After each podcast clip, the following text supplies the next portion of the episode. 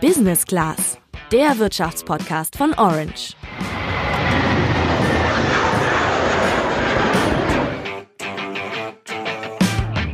Mal ein kurzer Einblick in mein letztes Wochenende. Ich habe einem Freund beim Umzug geholfen und beim Sachenschleppen ist mir aufgefallen, der hat ganz schön wertvolles Zeug jetzt in seiner Bude. Musikinstrumente, Spielekonsolen und allerhand Technikkram. Und ich sag mal, wenn das mal wegkommen sollte, wäre ganz schön mies. Und deswegen denkt er jetzt auch darüber nach, eine Hausratversicherung abzuschließen. Ich glaube ehrlich gesagt, es ist schon was Besonderes, dass er sich überhaupt mit dem Thema auseinandersetzt. Versicherung, das Thema wirkt vor allem für junge Menschen ja oft sperrig und sehr trocken. Dabei ist es total wichtig, denn ohne die richtigen Versicherungen kann es für dich unter Umständen ganz schön teuer werden. Was du für Versicherungen kaufen solltest und worauf du beim Kauf achten solltest, das erklären wir dir heute im Podcast. Ich bin Sandra. Und ich bin Julian.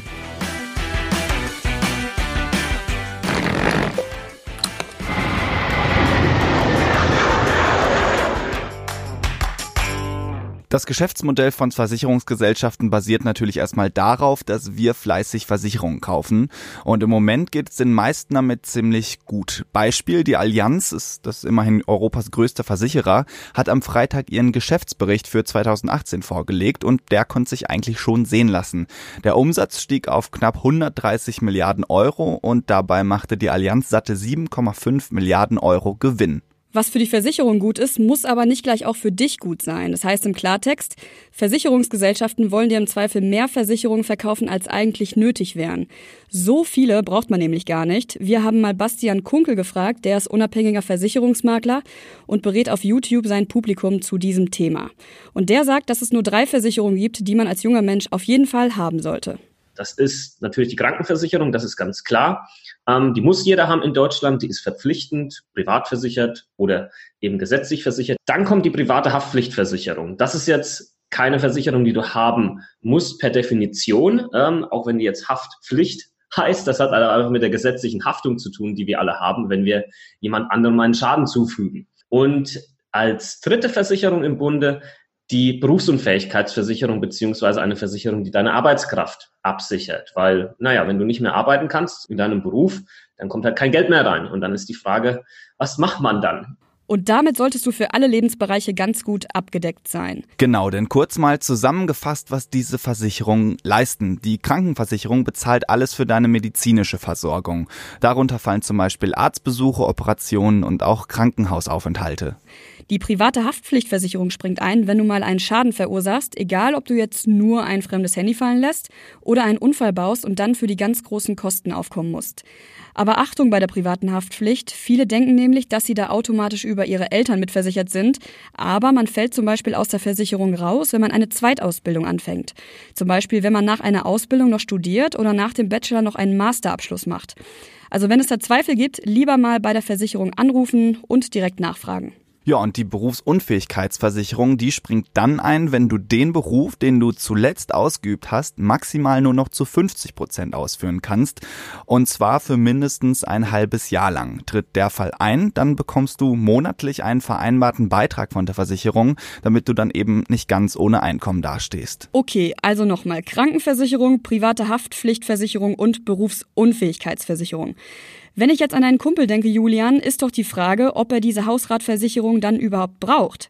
Und das haben wir Bastian auch mal gefragt. Also ich würde jetzt nicht pauschal sagen, dass man die nicht braucht. Was, was einem klar sein muss, dass Versicherungen ein extrem subjektives Thema sind. Jeder von uns hat ein subjektives Risikoempfinden. Eine Hausratversicherung zum Beispiel, die kostet jetzt auch nicht Unmengen. Ich finde das eigentlich ganz sinnvoll, weil wenn jetzt zum Beispiel dein kompletter Hausrat mit deinem TV, mit deinem Laptop, mit äh, weiß ich nicht, vielleicht eine Stereoanlage oder was du sonst noch an teuren Sachen vielleicht hast, wenn das irgendwie abfackelt oder jemand einbricht und klaut und du sagst, hm, wenn das eintreten würde, dann würde mich das schon finanziell ein bisschen in, in eine uncoole Lage bringen, dann schießt vielleicht eine Hausratversicherung ab. Das ist eigentlich auch immer eine Frage, die man sich generell bei bei Versicherungen stellen sollte. Wie sieht der Worst Case aus? Haut der mich finanziell um? Fühle ich mich besser, wenn das abgesichert ist? Neben der Hausratversicherung kann man da auch über eine private Unfallversicherung nachdenken, die für Kosten einspringt, die entstehen, wenn nach einem Unfall bleibende Schäden entstehen. Als Extremsportler zum Beispiel macht so eine Versicherung Sinn. Wenn man den ganzen Tag eh nur auf der Couch hängt, dann eher nicht. Der erste Schritt ist also, sich eingehend zu informieren, was man überhaupt braucht. Wenn es dann zum Abschließen geht, dann sollte man sich aber natürlich auch darüber Gedanken machen. Dabei gilt, relativ einfache Produkte kann man eigentlich ohne Probleme im Internet kaufen. Da gibt's ja zum Beispiel verschiedene Vergleichsportale, auf die man zurückgreifen kann. Also so eine private Haftpflichtversicherung, bei der man nicht viel falsch machen kann, die lässt sich da eigentlich relativ bedenkenfrei abschließen. Komplexer wird es immer, wenn es um die Gesundheit geht, zum Beispiel bei einer Berufsunfähigkeitsversicherung. Die Versicherungen fordern dabei nämlich viele Informationen über deinen Gesundheitszustand an, um das Risiko abschätzen zu können, dass du tatsächlich berufsunfähig wirst. Und wer da eine falsche Angabe macht, kann hinterher ein Problem bekommen, denn dann kann die Versicherung sagen, wenn wir das vorher gewusst hätten, dass du die Erkrankung XY schon hattest, dann hätten wir dich gar nicht versichert oder der Beitrag wäre höher gewesen. Und dann muss sie nichts zahlen. Damit so etwas nicht passiert, sollte man für die Berufsunfähigkeitsversicherung einen unabhängigen Berater dazu holen. Wie teuer so eine Versicherung sein darf, ist gar nicht so leicht zu beantworten, weil das eben oft von so vielen verschiedenen Faktoren abhängt. Nehmen wir aber mal an, du hast gerade deinen Bachelor abgeschlossen, fängst jetzt einen Bürojob an, hast außerdem keine gesundheitlichen Probleme, dann kannst du damit rechnen, dass du so 50 bis 70 Euro monatlich für deine Berufsunfähigkeitsversicherung bezahlen musst, die dir dann etwa 1500 Euro monatlich überweist, wenn du eben nicht mehr arbeiten kannst. Für eine private Haftpflichtversicherung werden auch 50 bis 70 Euro fällig, allerdings im Jahr, also dies wesentlich günstiger.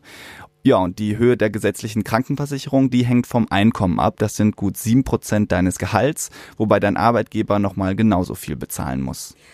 Trotzdem gilt, lass dich nicht nur von einem guten Preis blenden, denn bei Versicherungen kommt es halt auf ein gutes Gesamtpaket an. Das sagt auch Bastian. Du musst dich selbst informieren und du solltest natürlich auch nichts unterschreiben, was du nicht verstanden hast. Setz da nirgendwo dein Servus drunter, wenn du ein komisches Gefühl hast.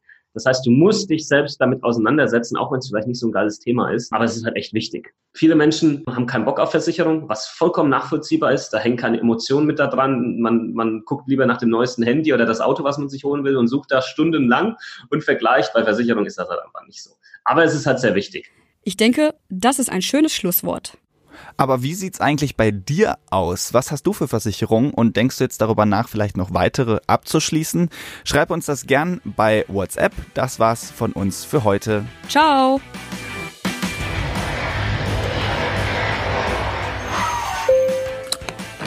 Business Class, der Wirtschaftspodcast von Orange.